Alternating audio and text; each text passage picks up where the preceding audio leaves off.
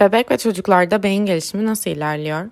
Beyin küçük yaşlarda bir e, hamur gibi 5 yaşına kadarki dönemde aramızda okul öncesi öğretmenleri varsa bunu çok daha iyi bilecekler. Hamur gibi yoğruluyor ve bu zenginleştirici deneyimlerle birlikte deneyimlerle birlikte adeta bir pizza hamuru gibi böyle şiştiğini görüyorsunuz.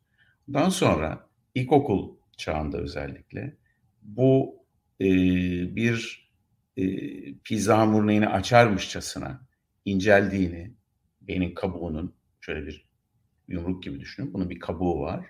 Bu kabuğu oluşturan bölgenin inceldiğini ve bu inceldikçe inceldikçe beynin bölgeler arasındaki iletişimin arttığını biliyoruz.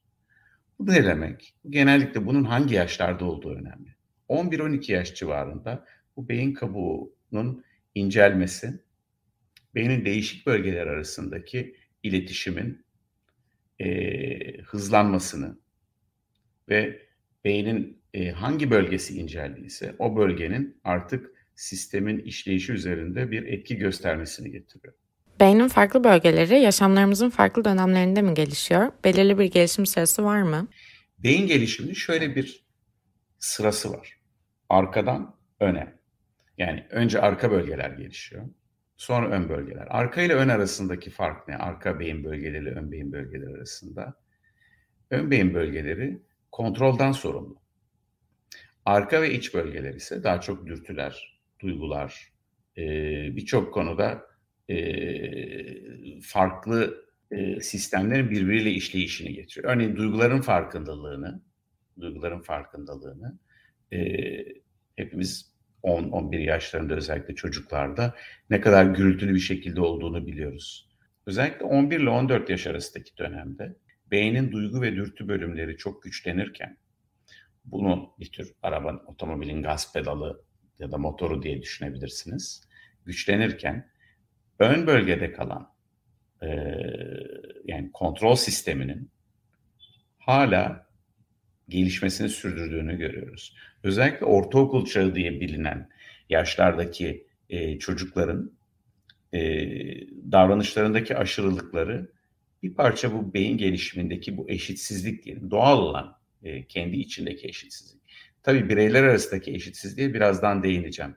Gelişmenin bir grup çocukta, bunların bir kısmı örneğin ilkokul çağında dikkat eksikliği, hiperaktivite bozukluğu belirtileriyle karşımıza çıkan çocuklar, e, yaşıtlarının neredeyse 6-7 yaşlarında başladığı yani eski okuma, okula başlama yaşı direninde başladığı gelişim noktasına şöyle e, 7 yaş civarındaki noktaya e, neredeyse 9,5, 10, 11 yaşlarında ulaştığını ve gelişimlerinde geç tamamladıklarını görüyoruz. Bu şu demek, zaten gecikmeli olan e, bir e, gecikmeli derken belli bir zaman dilimine yayılmış olan beyin gelişiminin bazı çocuklar için, neredeyse çocukların %12-15'ini oluşturan bir grup çocuk için e, iyice zorlayıcı ve e, gecikmeli olması bu çocukları yaşıtlarının kazandığı e, kısmi beceriden bile yoksun olarak ergenlik dönemine girmelerini ve dışarıdan gelebilecek e, kriz ortamları, stres ortamlarında daha da kolay sarsılmalarını getiriyor. O nedenle tabii bunları tek tek çocuklarda belirlemek e, çok mümkün değil ama e, böyle baktığınızda e, bir grup çocuğun özellikle dikkat öğrenme sorunları yarattı yaşayan çocukların, bununla paralel olarak kaygı sorunları yaşayan çocukların daha ilk öğretim çağında kendilerini göstermiş olduklarını ve bu meseleleri e, o dönemde e, el atıldığında ergenlik döneminin zaten var olan, her çocuk için geçerli olan kırılganlığını daha yüksek düzeyde yaşamalarına engel olunabileceğini görüyoruz.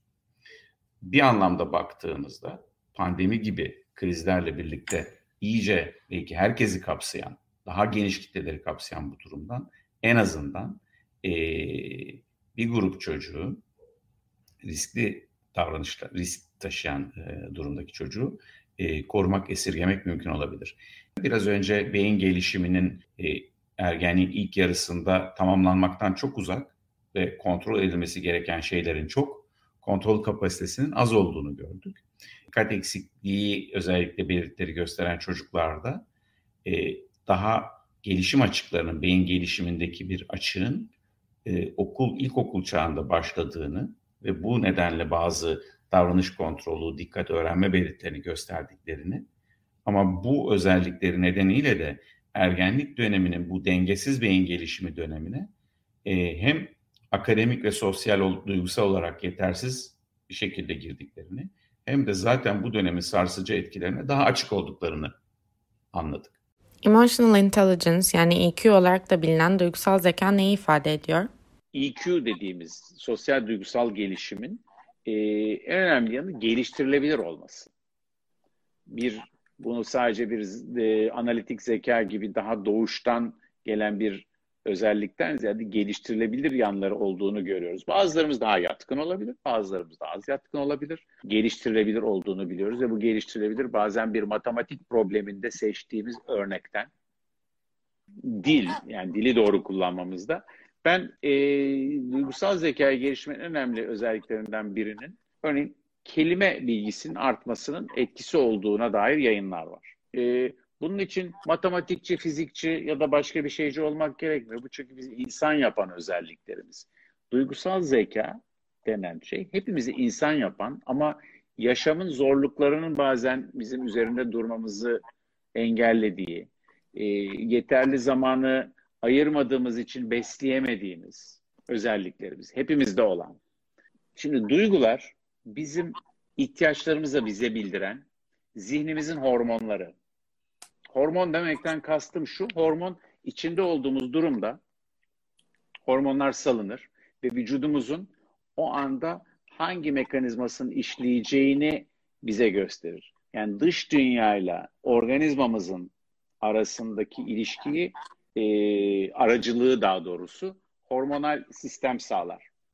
Şimdi duygular da dış dünyadan gelen uyaranlara bizim ne tür reaksiyonlar vereceğimizle ilgili bize e, ipuçları verir.